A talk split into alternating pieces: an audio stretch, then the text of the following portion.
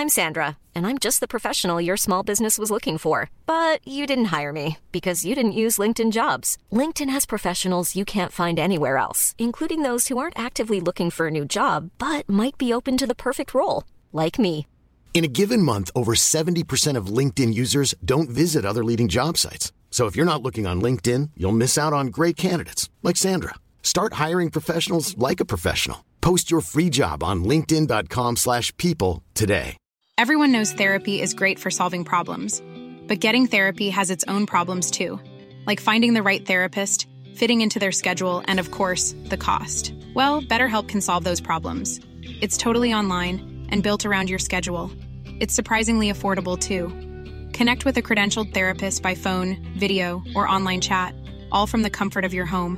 Visit betterhelp.com to learn more and save 10% on your first month. That's BetterHelp H E L P.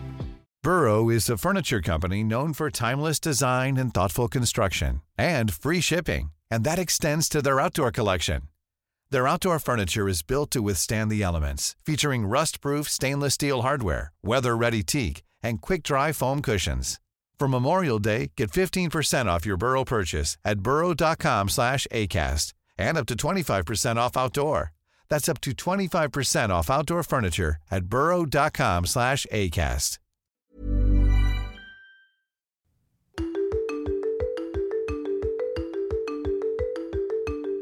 Alicia Graf Mack is making an indelible impression both on stage and off. After a distinguished career as a leading dancer for Alvin Ailey and the Dance Theater of Harlem, she is now shaping the future of the dance world as the youngest and first woman of color to be dean and director of the Juilliard School's dance division. Her love of dance is infectious, and she encourages her students to embrace their individuality. When I work with young people, it's all about recognizing the beauty in each person. And because I work in dance, literally, you're taking space in a room. I always say to the dancers, there is power in your presence. This moment wouldn't be the same without you in this room. You're listening to Speaking Soundly, the podcast that explores the art of artistry. I'm your host, David Krauss, principal trumpet of the Metropolitan Opera. As a musician in New York City, I get to perform with some of the world's greatest artists every night. During each episode, you'll hear me speak with these inspiring performers as we lift the veil on talent to hear about their process and the personal journey that led them to the stage. When did you know that dance was your thing? Was there a moment that you can pinpoint?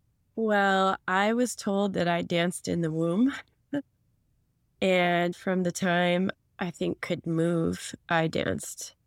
And my mother recognized that I had a joy for movement. And by two and a half years old, I was in dance class.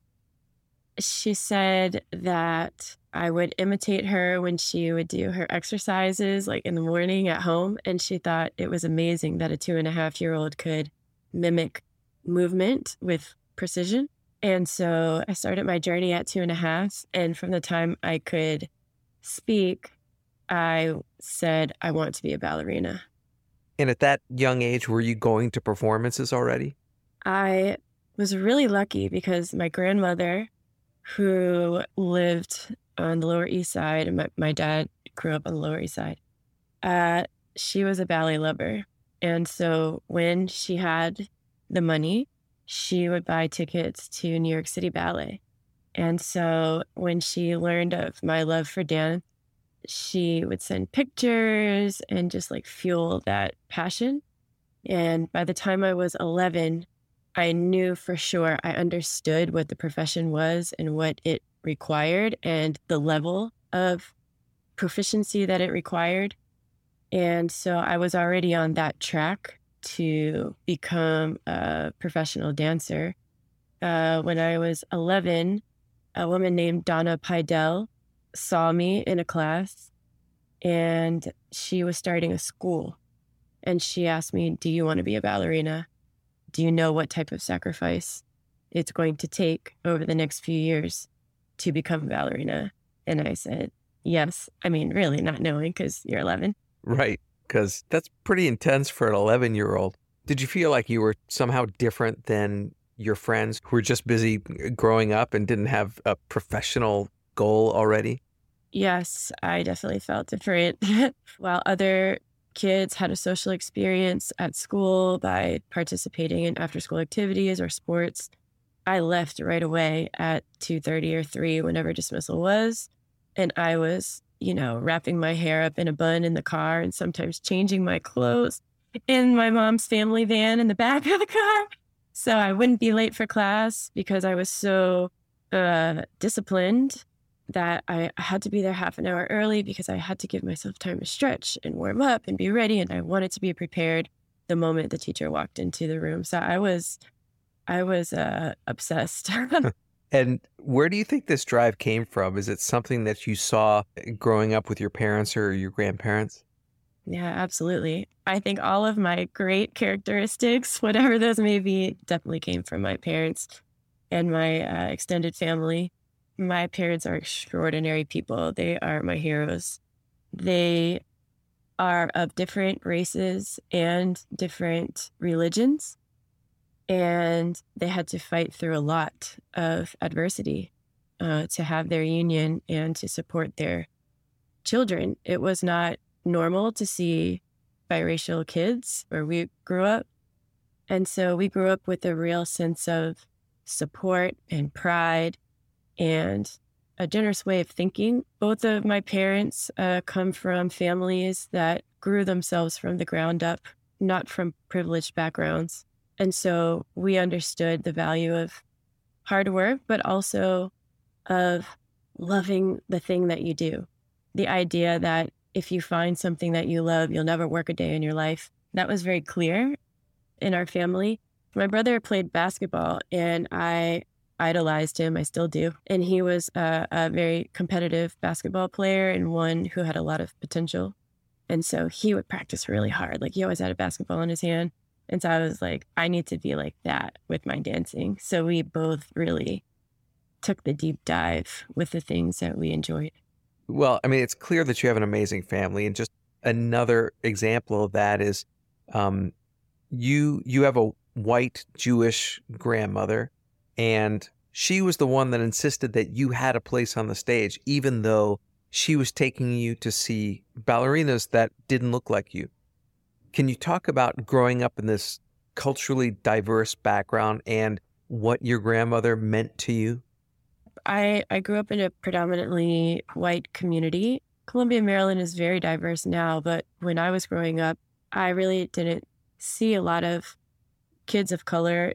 I really didn't see race so much when I was growing up. I just was very naive to the whole idea. I don't know. I just, I, I never had experiences that colored or shaped how I thought about race. When my parents were first married, they were really not accepted. And so it wasn't until I was about three years old when I met my grandmother for the first time I don't remember any of this because I only remember her being the most loving, the most dedicated to her grandkids, and someone who always bragged about us. You know, we would go visit them when once they retired in Florida. We would walk down the street and they would say, "Oh, you must be uh, Gertrude's granddaughter." Of course, because I was the only like black kid walking around right. this retirement community. You must be Gertrude Graf's granddaughter, we've heard all about you. We know you love ballet. We think that's amazing. We've heard that you've been to New York, you know. So she was a, she was such a loving grandmother to me.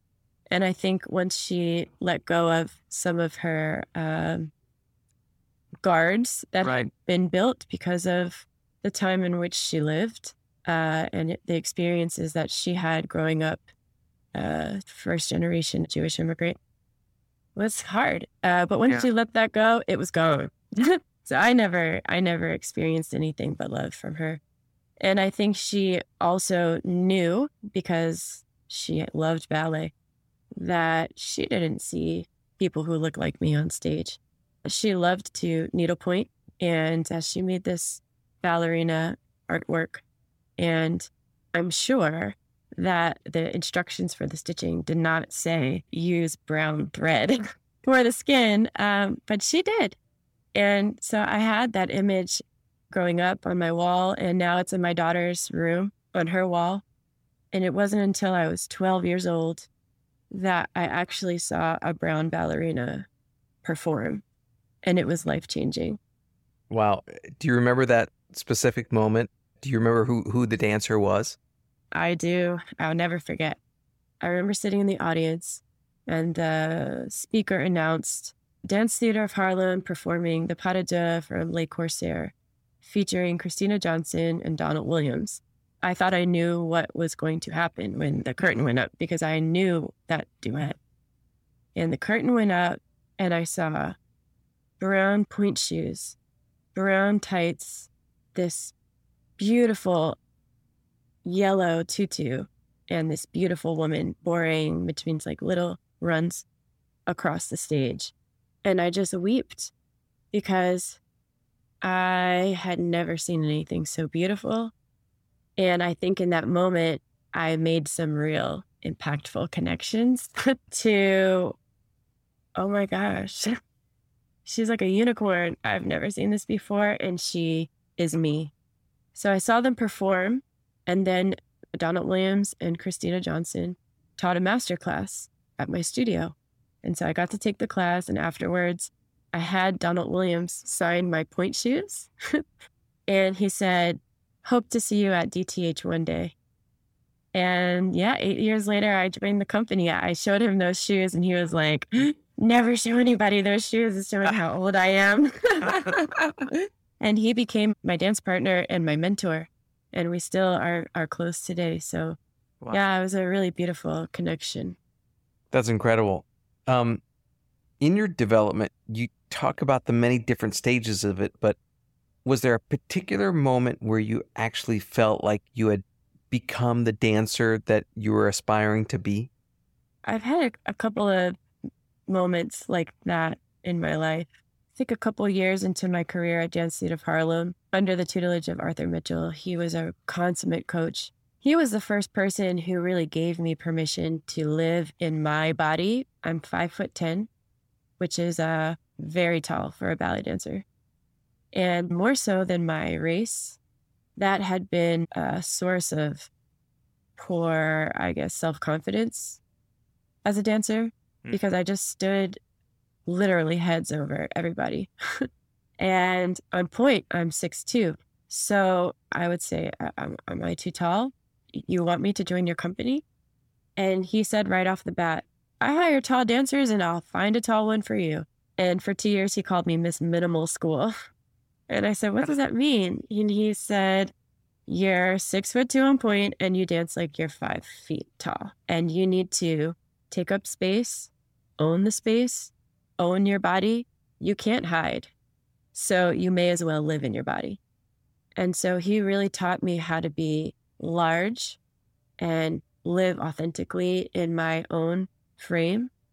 You know, ballet is really about the aesthetic of line through space. And he kept saying, Well, you have longer lines. So, you know, you you can do more than anyone else with that. So, how are you going to embody that idea? And he really taught me how to do that and love the skin that I'm in. Also, mm. being around so many dancers of color, it was like, wow, I don't have to think about how different I look because everybody looks different in this room. there were so many shades of brown represented in the company that um, everyone was honored in a way. Hmm. Let me ask you a question about dancing itself because I I only deal with music, but when you're dancing, you're listening to the music, you're interpreting the music, you're interacting with uh, the partner or, or a group of people on the stage.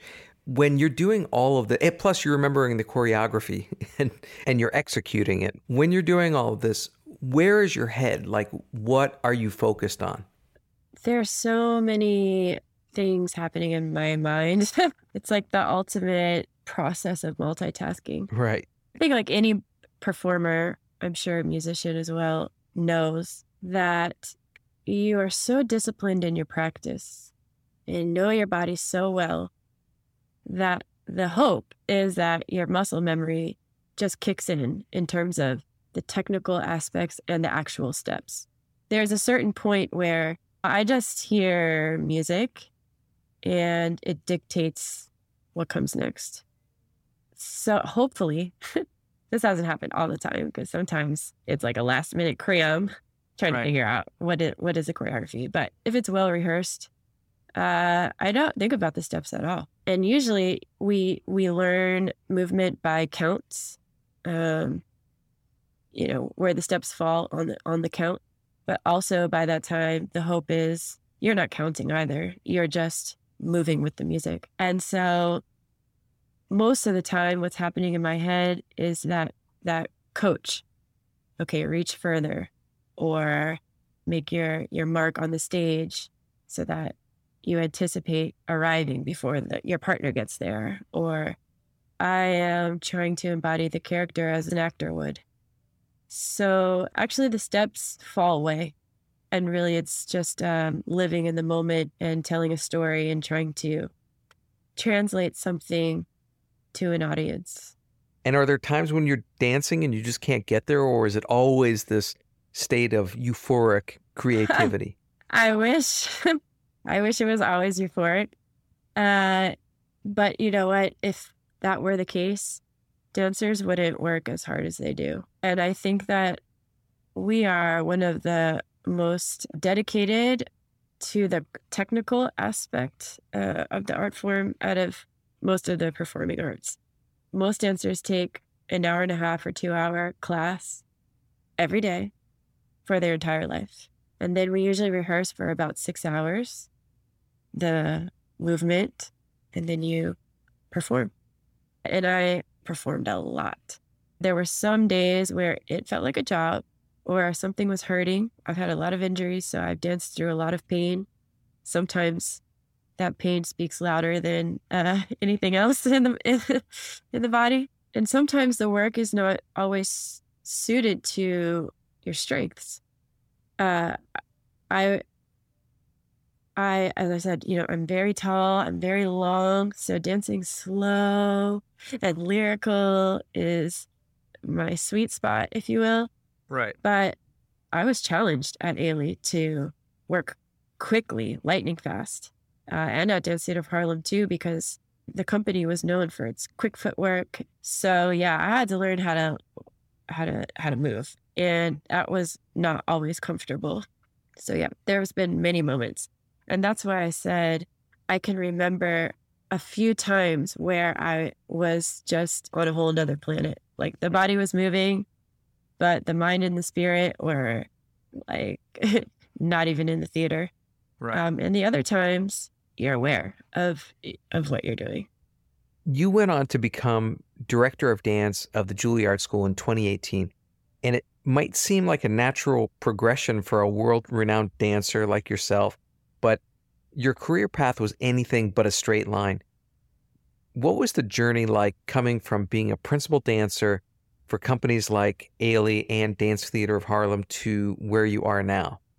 Okay, I'll give you the whole kind of That's what I was hoping. Uh, trajectory in a in a nutshell.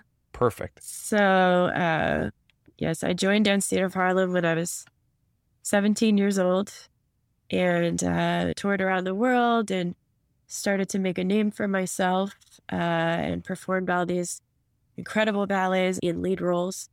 And when I was 20 years old, I started having pain in my knee. And it took us uh, some time to figure out what was happening, like extreme swelling, but no tears or accidents. Uh, I would go to the doctor, he'd drain the knee and be like, I don't know. I don't know what's going on mechanically. If you're not in much pain, just keep on going. Maybe it's growing pains. I don't know. So we did that a couple times and then I did start feeling pain. I eventually had my first surgery. And after I had the surgery, my knee blew up even more to the point where I couldn't even walk. And that was strange for having a simple, like, arthroscopic surgery where they were just cleaning up small mm-hmm. tears. And so I became very depressed. I couldn't dance. And for a year, I just kind of sat in my apartment trying to figure out how I could get back to dancing. And after a while, I realized I'm working against myself and I'm losing myself. And I need to do something about this. Like, I'm not going to be dancing anymore. So, what am I going to do? Okay, well, you just said that very casually, but I know it was probably anything but a casual experience. What was that moment like for you when you realized that you would have to pivot and dance might not be a part of your life anymore?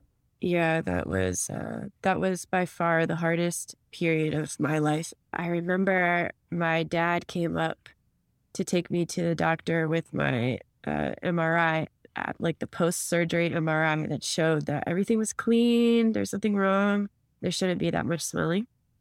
I remember getting on the train after the appointment where the doctor was just like, I don't know, I think you need to go see some more rheumatologists or specialists or something.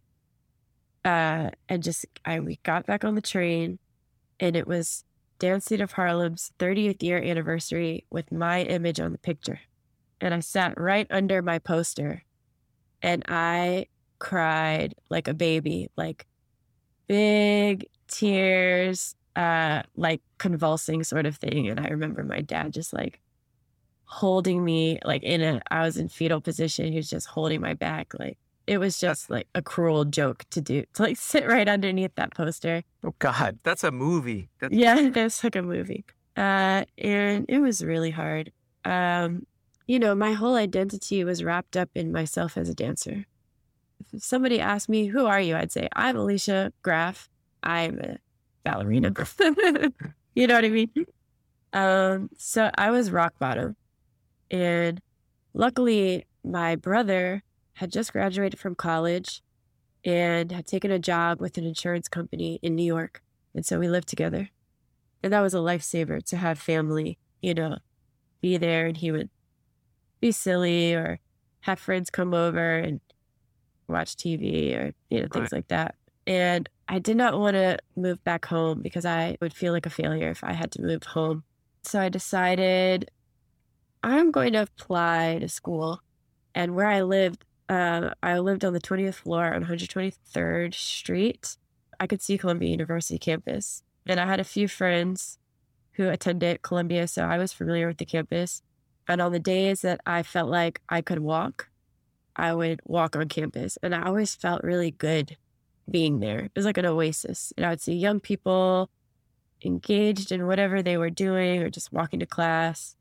And somehow I felt uh, just good. it made me feel better being on that campus. So I ended up applying to the School of General Studies and I just, I literally prayed on this uh, application every night. I just hope I got in. And I did. I got in. And I think that was the beginning of me coming back into myself. Like, you actually can be more than a dancer. What that will be, who knows? But there's a future out there. And once I started school, I also found a, a rheumatologist who figured out what was going on. Uh, and I was there at Columbia for three years. I, I finished in three years. And by the time I graduated, my body was healed, healing. and I started dancing a little bit again in school. And what what were you studying there at Columbia? I was studying history, and um, I ended up taking an internship on Wall Street uh, for J.P. Morgan, and I I worked in corporate marketing for them for three years, and I landed in a department that was also associated with their philanthropic giving for education, arts initiatives, as part of their corporate social giving and sponsorships or program. And I knew that's that's what I wanted to do when I graduated. And I actually I had a signing offer and everything for a full-time job when I graduated, but I had started dancing a little my senior year and I, I think the bug bit me. So I ended up rescinding that offer and not taking it and returning to Dance Theater of Harlem after I graduated. Wow, that must have taken a big leap of faith. Yeah, it took a it took a lot to get back into shape and like trust my body that I was going to be okay. No, I meant to walk away from a full time job offer. Oh, walk away. yeah, to turn away from that solid kind of opportunity. Yeah. After having already faced injury, that's that's huge. Yeah, and you know what? I was really really nervous to tell my uh, managers that I was not going to take the job, and when I did, they said go and pursue your dream. I wish I had done da da da da da da da or whatever it was. They say you can always return to the sort of work. You have your degree. I'm like, that's right. I do have a degree. I can do this again, you know? And so that's what happened. I, I danced for six more years. And then I had a really bad flare up of my autoimmune disease and another tear in my knee, and something happened with my foot because of all of the inflammation. And so I ended up going to Washington University in St. Louis studying nonprofit management.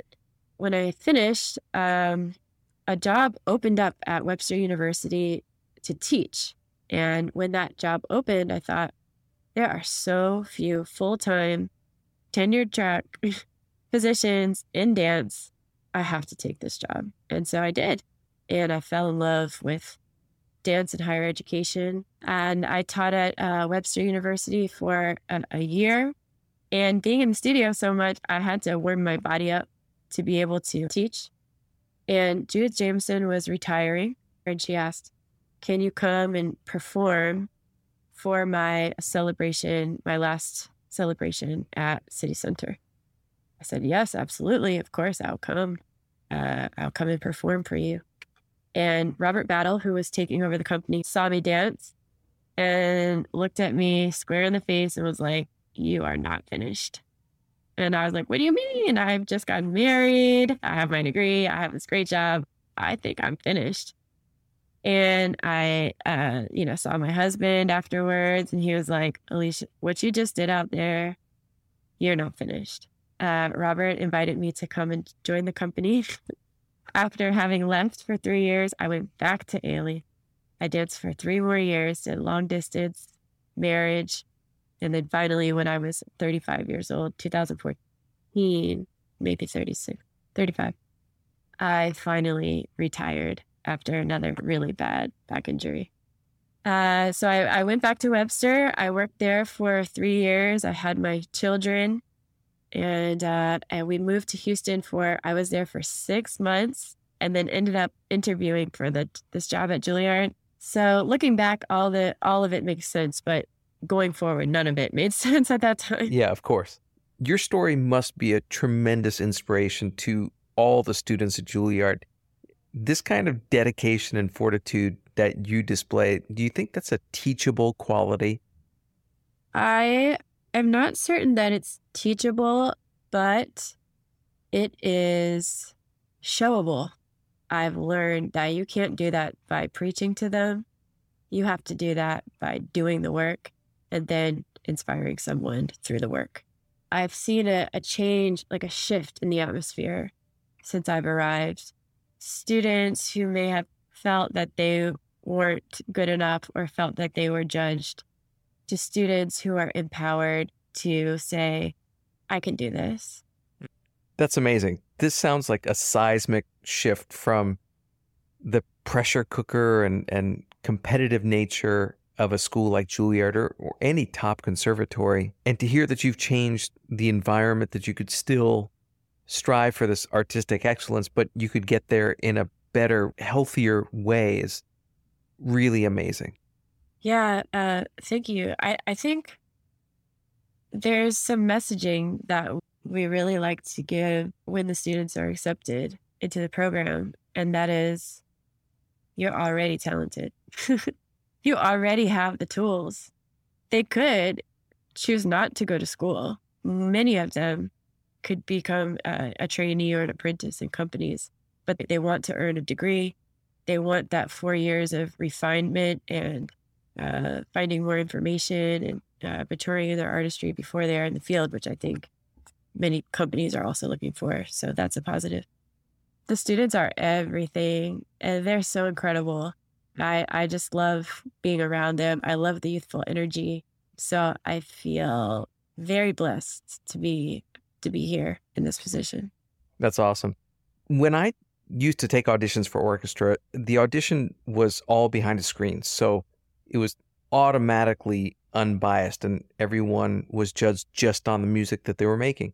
But when you're auditioning and selecting dancers, you can't do that, right? Because everything is visible. You're looking at them dance, you're looking at their size, shape, everything.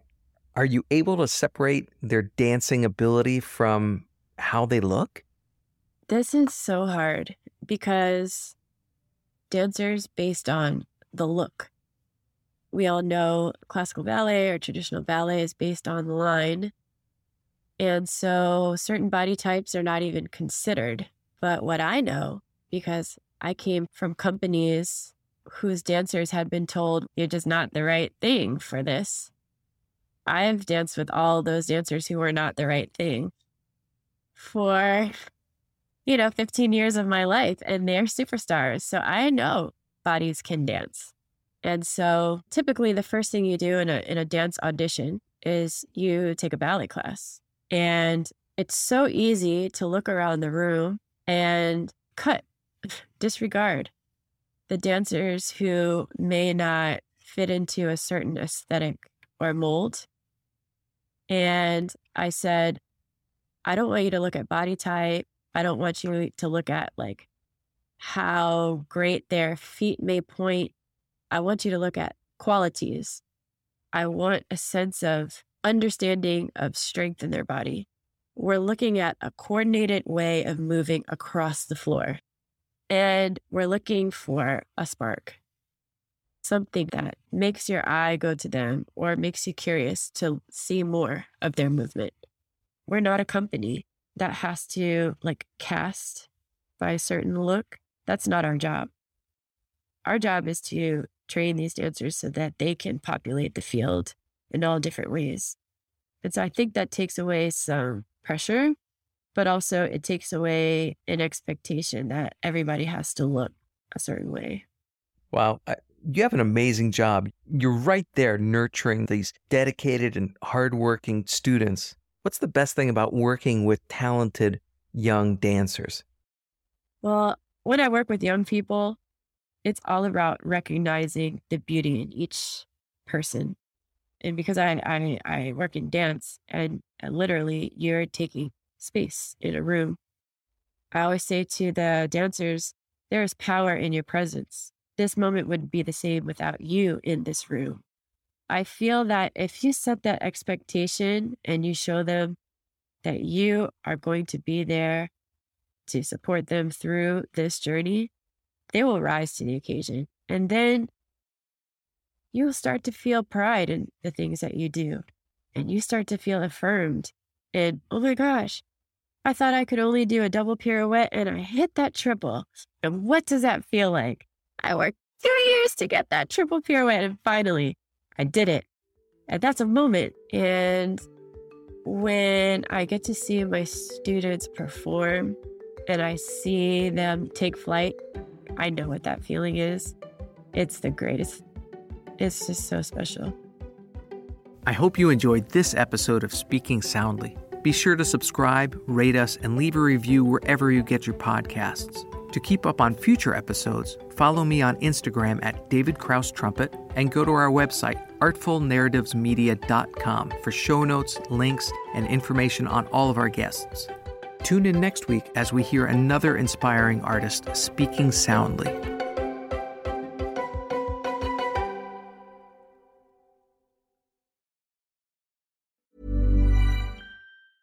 Planning for your next trip?